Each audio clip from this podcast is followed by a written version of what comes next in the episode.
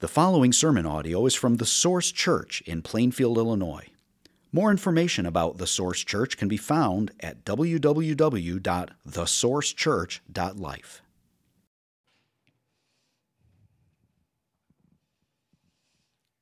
But as for you, teach what accords with sound doctrine. Older men are to be sober minded, dignified, self controlled, sound in faith, in love, and in steadfastness. Older women, likewise, are to be reverent in behavior, not slanderers or slaves to much wine. They are to teach what is good, and so train the young women to love their husbands and children, to be self controlled, pure, working at home, kind, and submissive to their own husbands, that the word of God may not be reviled. Likewise, urge the younger men to be self controlled. Show yourself in all respects to be a model of good works, and in your teaching, show integrity, dignity, and sound speech that cannot be condemned, so that an opponent may be put to shame, having nothing evil to say about us. Bondservants are to be submissive to their own masters in everything they are to be well pleasing, not argumentative, not pilfering, but showing all good faith, so that in everything they may adorn the doctrine of God our Savior. For the grace of God has appeared, bringing salvation for all people, training us to renounce ungodliness and worldly passions, and to live self controlled, upright, and godly lives in the present age, waiting for our blessed hope the appearing of the glory of our great God and, Jesus, and Savior Jesus Christ, who gave himself for us to redeem us from all lawlessness and to purify for himself a people for his own possession who are zealous for good works. Declare these things, exhort and rebuke with all authority. Let no one disregard you. This is the holy word of God.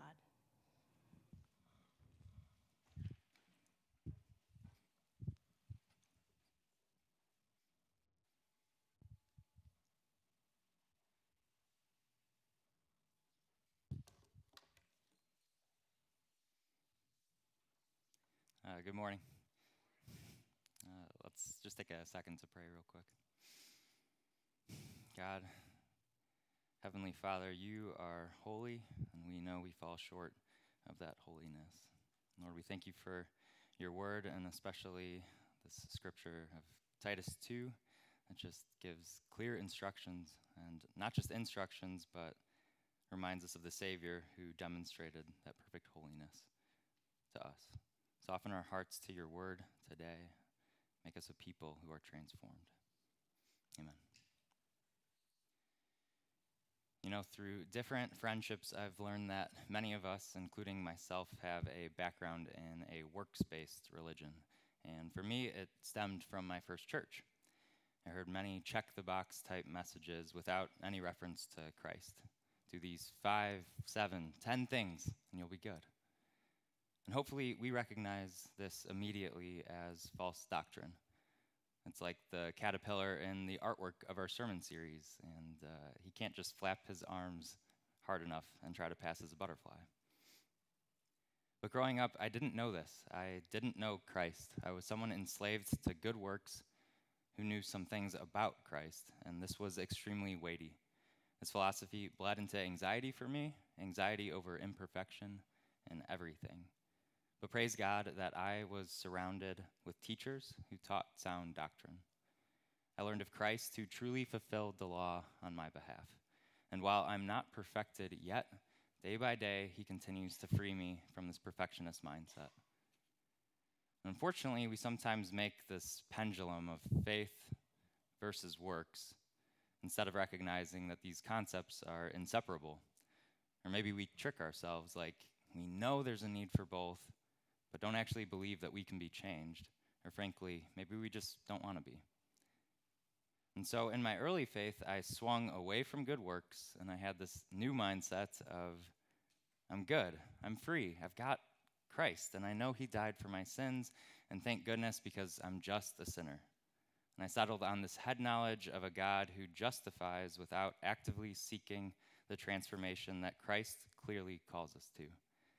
And in this case, it's a bit like that same caterpillar miraculously getting into his cocoon and then being satisfied just to stay in it. And in essence, I would see lists of behavior like these in Titus 2 or James or Ephesians 5 or Galatians 6, and then shrug the behaviors off, thinking, that's really nice language, and it'll be nice in heaven. And if that resonates at all with you, I'm asking you to tune me out right now and pray that God would open your heart to this letter. Because in it, we will see that the grace Christ offers is one that both rescues and renews. His death and resurrection were meant to both save us and transform us, making us his people who are zealous for holiness. And so last week we started our series through Titus, and as a reminder, this book is a letter from Paul to his friend Titus after they had shared the gospel with the people of Crete.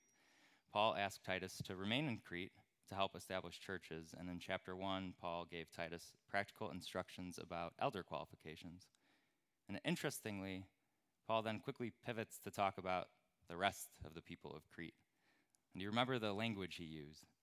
It was pretty jarring, right? The Cretans were filled with bad behaviors and empty words. Paul said they must be silenced. They're liars, evil beasts, lazy gluttons. And maybe the scariest part of all, they professed to know God but denied him by their works. How did they get to that point? And is it possible for us to do the same? Like, can we twist who God is and try to mold him to fit our behaviors and our lifestyle? And that's where we pick up today in Titus 2. Verse 1 begins But as for you, teach what accords with sound doctrine. Paul is now speaking directly to Titus, and he's saying, This is how the Cretans are behaving. But as for you, you are to do something else. You are to oversee something else. You are to silence false teachers and fill that silence with sound doctrine. And before we assume that Paul is simply telling Titus he must be this super cool exegetical preacher who goes verse by verse through the Bible with every word he says, Paul clarifies in verses 7 and 8 what it means to teach sound doctrine. He says, Show yourself in all respects to be a model of good works, and in your teaching show integrity, dignity, and sound speech why? So that it cannot be condemned, so that an opponent may be put to shame, having nothing evil to say about us. So, yes, teaching by words is important, but in essence, Paul is emphasizing that as the teacher, Titus must practice what he preaches, be a model of holy behavior to those around him. His actions must affirm the gospel instead of denying it. And now we've talked about elders last week, we talked about Cretans last week, and we've talked about Titus, and most likely you are none of those people. But today I have the pleasure of walking us through these verses, which include instructions for the church that directly apply to us. And as we explore these verses, you'll see that Paul gives directions to specific groups of people in a family. In doing so, he provides some order for the church. In many ways, highlighting how teaching progresses from the elders we studied last week to the older to the younger. And while there are descriptions to specific groups of family members, I want to encourage you to listen not just to your description. There's some overlap between roles with these behaviors, and there's also purposeful distinctions of age and gender within the church that we should all understand.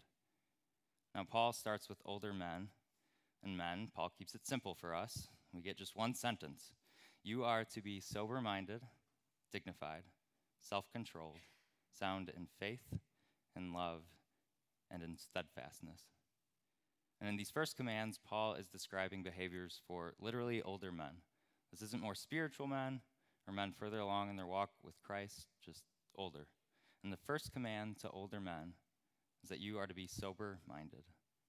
Now, the quick interpretation is to be someone who avoids alcohol abuse, and of course that's true.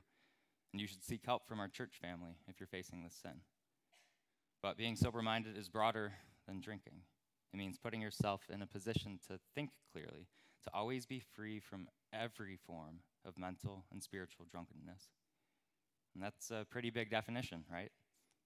Beyond alcohol or other drug abuse, we're surrounded by things that strive for our attention. things that intoxicate us and become true addictions with the exact same effects. For example, are you stuck in a cycle of lust and addicted to pornography? Are you drunk on your dreams of retirement? Are you addicted to idleness, getting unhealthily lost in TV or on your phone? Are you thinking of the lineup of football games tonight instead of being present right now? It becomes easy to see that if we're honest with ourselves, we're likely drunk on some idol. And Paul plainly says we should be sober minded.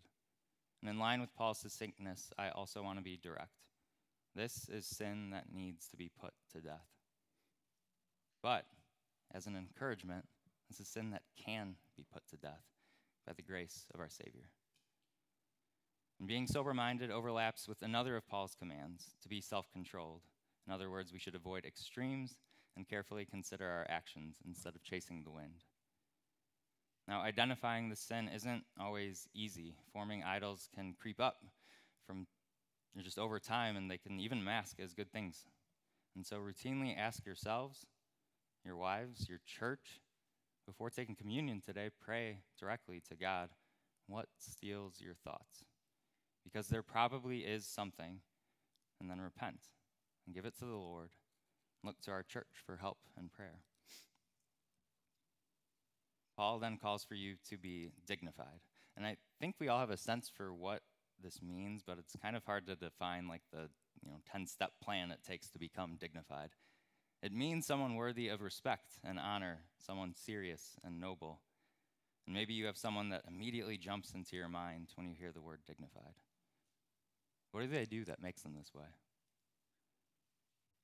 I'm probably not supposed to share this work story, but many of you know that I work at a refinery, and I'm often involved with maintenance events where we need to physically enter equipment to fix it and ensure it can run continuously for years to come. And now this equipment is full of heavy oil and toxic chemicals, and my role is to execute a plan to clean it, make it safe to open, and work in it. And these events are hectic the equipment isn't running, and our management likes to give not so gentle reminders that we're losing millions of dollars a day when not operating. So, you know, do it safe, but hurry up. Last year, I was in charge in one, of one of these cleanings, and I was on my seventh night and exhausted. And being tired, I missed a very important detail from my day shift counterpart. I thought that the six inch drain pipe that was about a half mile long was completely empty but they had used it on day shift and it was full. And later that night, we had to modify this pipe, so I asked an operator to open up a bull plug, which is basically the threaded cap on a bottle. And so he opens it up, and can you guess what happens? Oil geysered straight up. And it was not stopping. Now, there were 200 pieces of equipment connected to this one pipe. So I had no idea where the oil was coming from, what it was, if it was safe to be around. There was no obvious valve to turn to stop it. And once you pull a bull plug off, you cannot put it back onto an active leak. So the operator, who was soaked in oil, was rightfully yelling at me, Now, what are you going to do?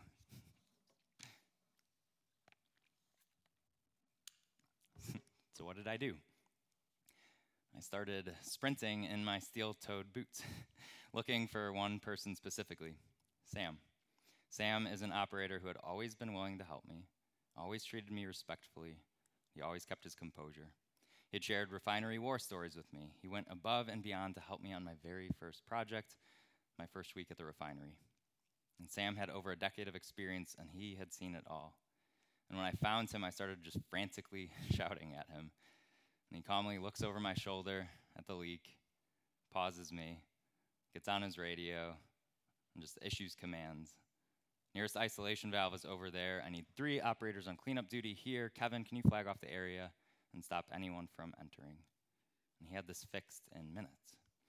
And afterwards, he pulled me aside one on one. He just laughed and reminded me, hey, Brett, you have a radio. Use it. You looked really stupid running to me.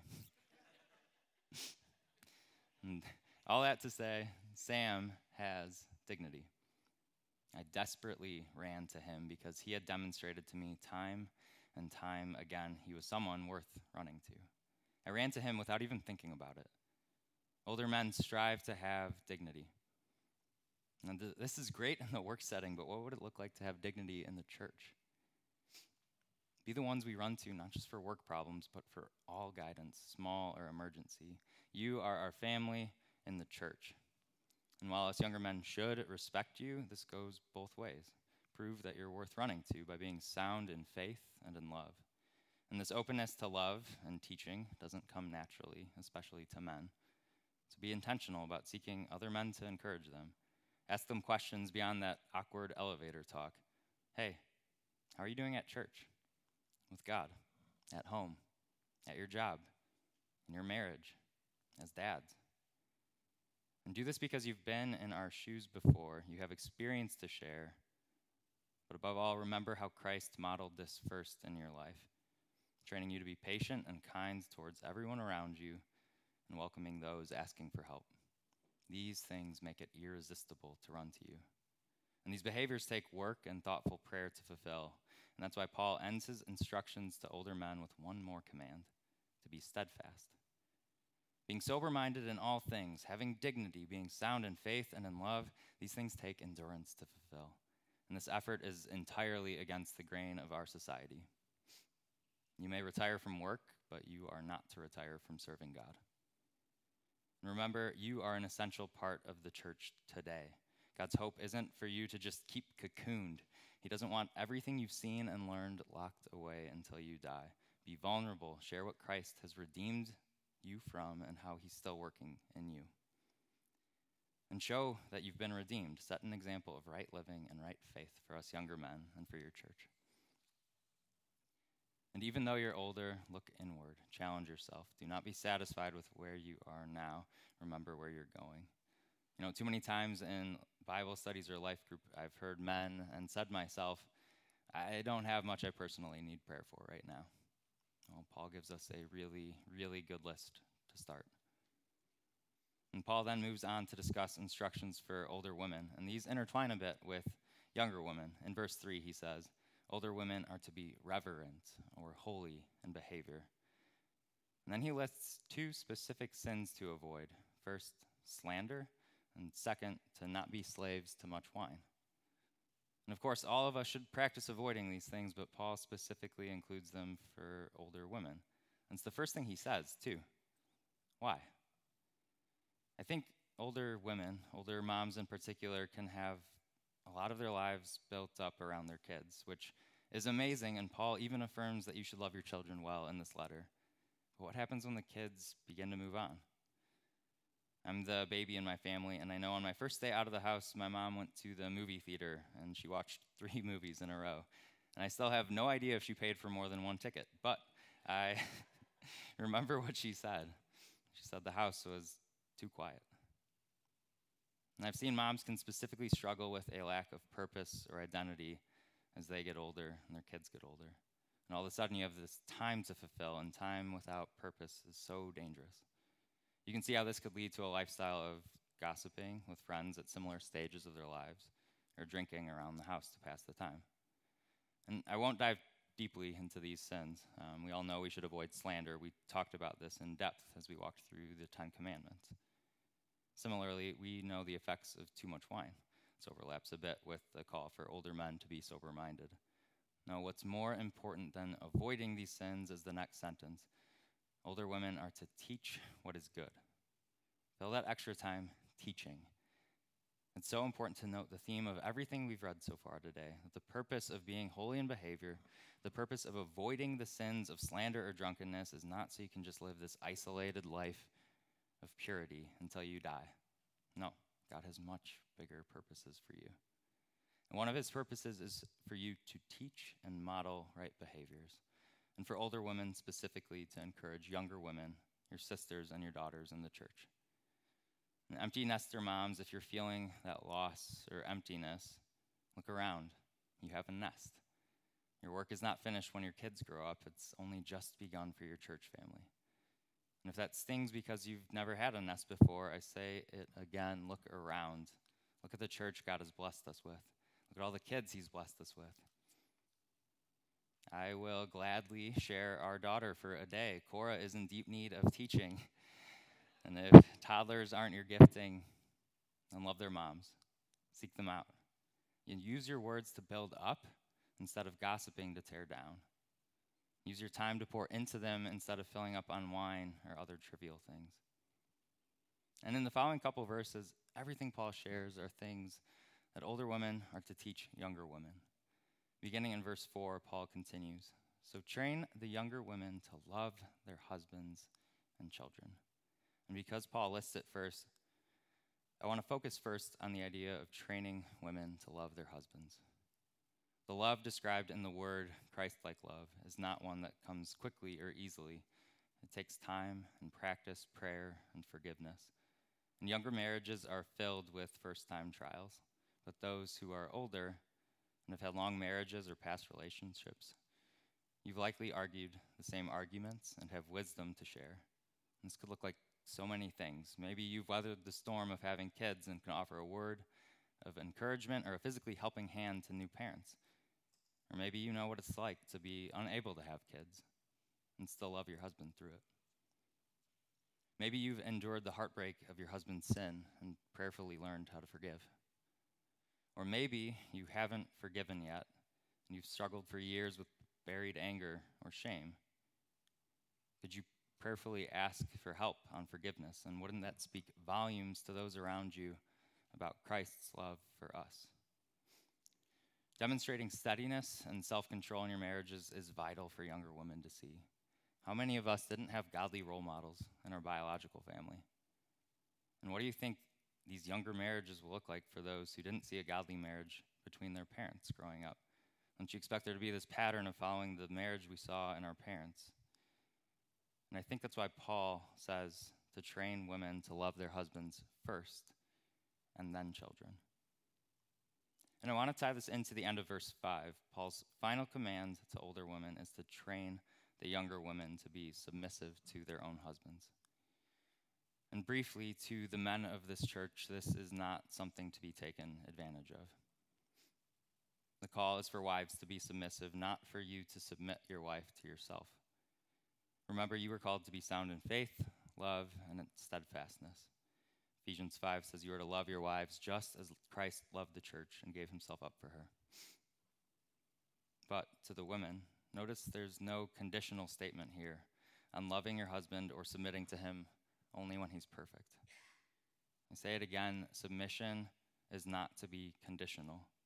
You can and probably have read this in other passages about marriage. But even still, it's not easy to grasp, and part of me really wants to put conditions in right now. But in this passage, Paul doesn't, and in fact, he gives a reason why it's this way. At the end of verse 5, he says, It's so that the word of God may not be reviled, and his word may not be slandered. You know, it's tempting to think marriage is just this thing between me and my spouse, but no, marriage is profoundly representative of Christ's love for his church. And remembering this, we can also realize that submission is not weak. Our Lord, Christ our King, he was the ultimate demonstrator of submission with his death on the cross. Submission is anything but weak, and Christ's submission was not for perfect people, but for sinners. Loving your husband well shines a spotlight on Christ's glory and his works, and loving your husband well in the midst of his failures makes this light even brighter. How excellent is it for a church to see that? Pray for this love, not just for the benefit of a healthy marriage, but for the benefit of a healthy church. And I will add if you are in the middle of an abusive relationship, please seek help from our elders. Seeking help is not going against submission or love. In fact, it's quite the opposite. And Paul includes a few more instructions. Older women teach younger women to love their children. This can be done in so many ways. Practically, love their children. Be part of our toddler, or our children's ministry directly. What better way to show our children we love them than to teach them God's word? And Paul also urges self control, and part of me wondered if that was intentionally listed right after loving your children, and I probably don't need to expand on that. But think of the discipline it takes to discipline our children well. And remember how patient our Father in heaven is in his discipline with us. Pray that we can have that level of self control and remember again the reason why, and so that the word of God may not be reviled, that the gospel we preach by our actions would be fully attractive to all who see. And there's one more command I want to briefly touch on, it's to be working at home. And to answer a question immediately, does this mean women shouldn't work or have careers? Absolutely not. The excellent wife described in Proverbs 31 makes linen garments and sells them. But also, she looks well to the ways of her household. And so, then, what does it mean to be working at home? And the best description I could find was to be someone who supervises your household with discretion and industry, thus avoiding slander.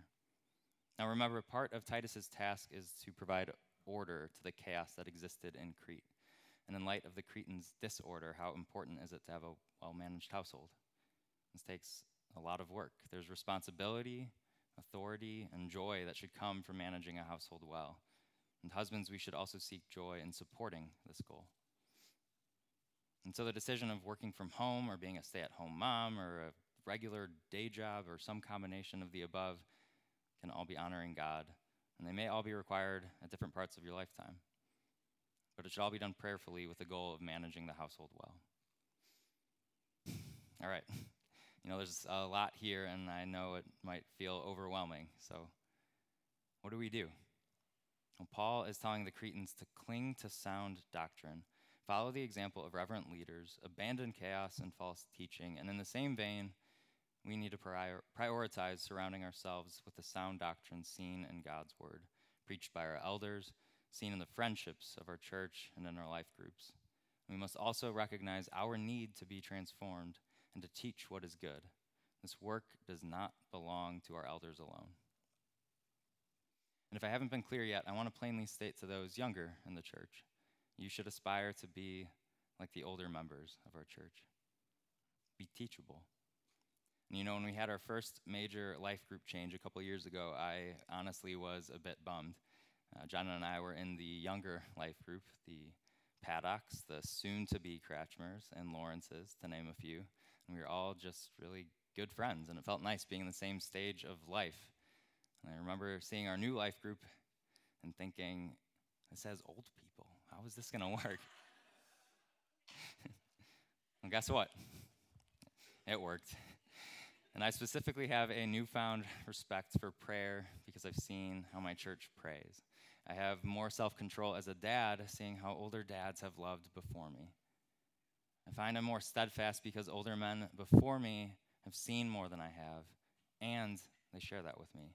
And so if you're younger, seek the advice, the friendship, the discipleship of someone older in the church. Now, switching gears slightly, in verses 9 through 10, Paul lastly provides guidance to bondservants or slaves. He says, Bondservants are to be submissive to their own masters in everything. They are to be well pleasing, not argumentative, not pilfering, but showing all good faith, so that in everything they may adorn the doctrine of God our Savior. And please note, this language does not promote slavery just because something's in the Bible. It doesn't mean that God approves of it. But in this case, rather than try to overturn this system of slavery, Paul shares the gospel is for everyone, even those in the midst of slavery. Aren't you thankful for God's word that speaks to the reality of our circumstances? This gospel is for everyone, even slaves. And though they're a slave, they can adorn the doctrine of Christ. Like, what a beautiful juxtaposition. Despite their status, despite maybe their physical appearance or what their clothes might look like, or how they've been treated by their masters or their owners, Christ seeks them. He seeks to make them holy and therefore make them an ornament that illuminates the beauty of the gospel to everyone who sees. And when looking at these verses in modern day, I think the application for us is our behaviors at our jobs. We should be submissive to our bosses in everything. We should try to please them in everything we do.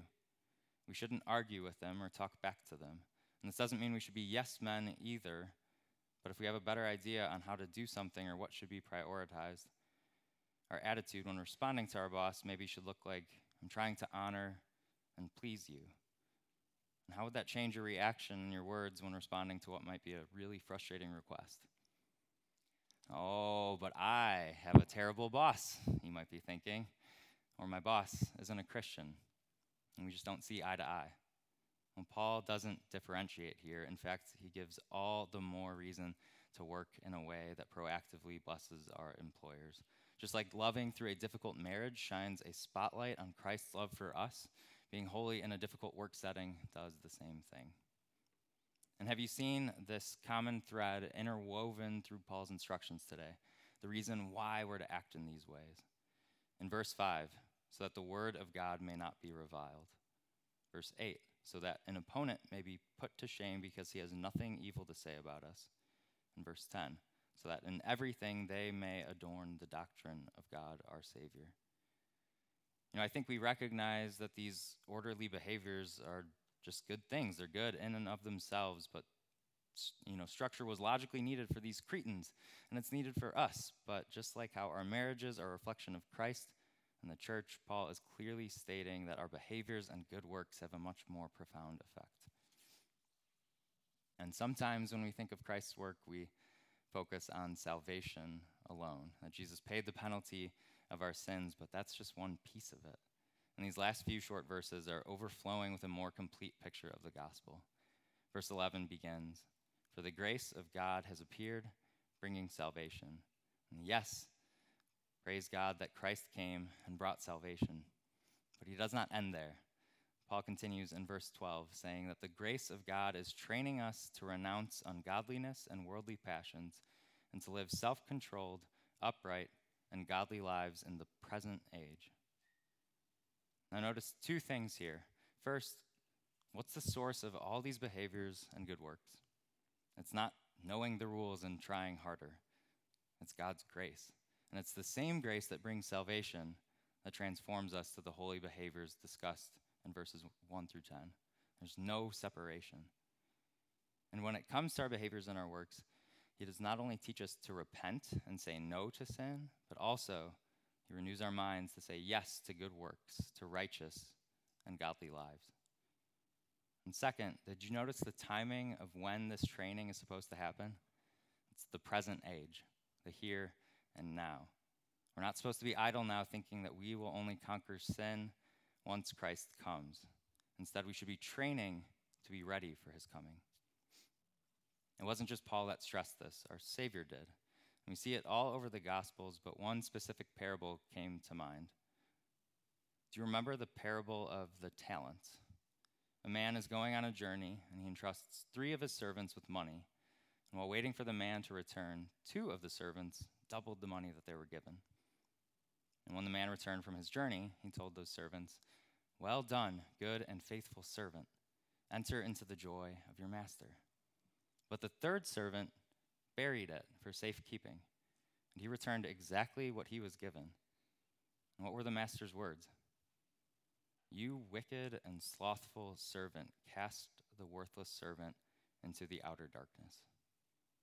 Are we not the, the servants in this parable waiting for our master's return? waiting for Christ to come again. We've been given grace and entrusted with the Holy Spirit. Our waiting should not be idle, but it should be an eager waiting, filled with purpose, striving for holiness. And that's where verse 13 picks up. We are waiting for our blessed hope, the appearing of the glory of our great God and Savior, Jesus Christ. And I know this can be extremely hard sometimes waiting for second, Christ's second coming, and even more so, eagerly waiting for it. We live in a broken world that's in exact opposition to the structure that Paul wrote of here. And so, do we just cocoon ourselves and hang on to our own salvation? Do we just bury our heads in the sand, ignoring our sin, ignoring everyone else, hoping time just passes sooner, idly waiting for Christ to come back and make things better, like the third servant who buried his master's money? Paul says, No way. There's no grace in remaining slaves to sin. There's no grace if we are left untransformed. We must be more than the Cretans of chapter 1 who professed to know God but denied him by their works. We must be more than the false disciples who said, Lord, Lord, to which Christ responded, I never knew you. Depart from me, you workers of lawlessness.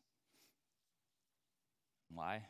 Because in verse 14 it says that our great God and Savior Jesus Christ gave himself to us, for us to redeem us from all lawlessness and to purify for himself a people for his own possession who are zealous for good works. Christ's death has redeemed us from the penalty of sin, yes, but his resurrection redeemed us from being mastered by sin. And eagerly waiting for his return means first having confidence that we are eternally secure because of his work on the cross, and then zealously using what he's given us to serve him, to acknowledge our sin and repent daily, to follow his commands, and to share his love with others, knowing that his return is coming soon. And there's two words I want to emphasize in verse 14. First, that Christ desires a people for his possession, not just a person. And second, the word zeal. When was the last time that you had zeal? Was it ever for good works? And here we read that this is a gift Christ offers to his people. Ask God for that zeal. Ask that it's central to your life. Ask Him to renew your mind for a hatred of sin and a love of His law. Paul knew Christ could transform the hearts of even the Cretans, the lying, evil beast, lazy, glutton Cretans. Christ too can purify our hearts and our neighbors' hearts just as well. No matter the circumstances, the zeal for good works shines a light on Christ that is contagious to our families, to our church, and to our neighbors and our coworkers. And one of my favorite parts in preparing for this sermon was reading through some of Spurgeon's comments through Titus. And I don't know how else to say it. Spurgeon, I always think of as this like super dignified, black and white, you know, old man who's very serious. He was like kid in a candy store, giddy with the instructions in this letter. He had zeal. It was contagious to read. That, of course, speaks to the truth and the, of the teaching and the discipleship in this letter. But there was one very profound thing he said in the midst of this, uh, sorry, in the midst of this discussion about you know, order in the church and elders versus non-elder responsibilities. He said, "Every Christian was sent into the world to be a preacher. Every Christian was sent into the world to be a preacher. And just like every other creature that God has made, he will always be preaching about his Lord. Does not the whole world preach God?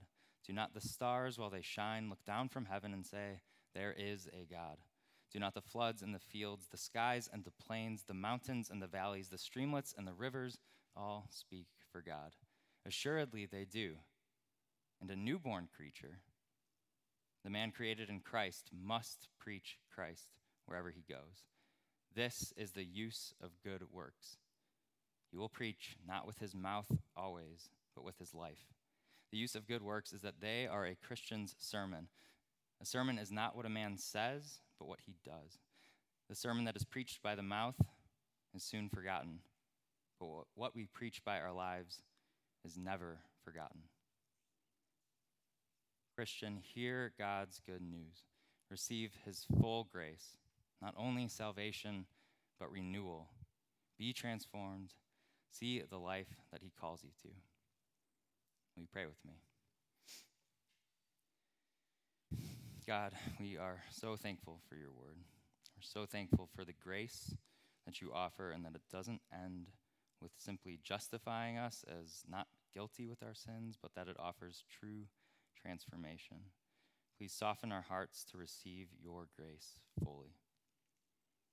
Help build your church to stand upon sound doctrine, not just in what we say, but what we do.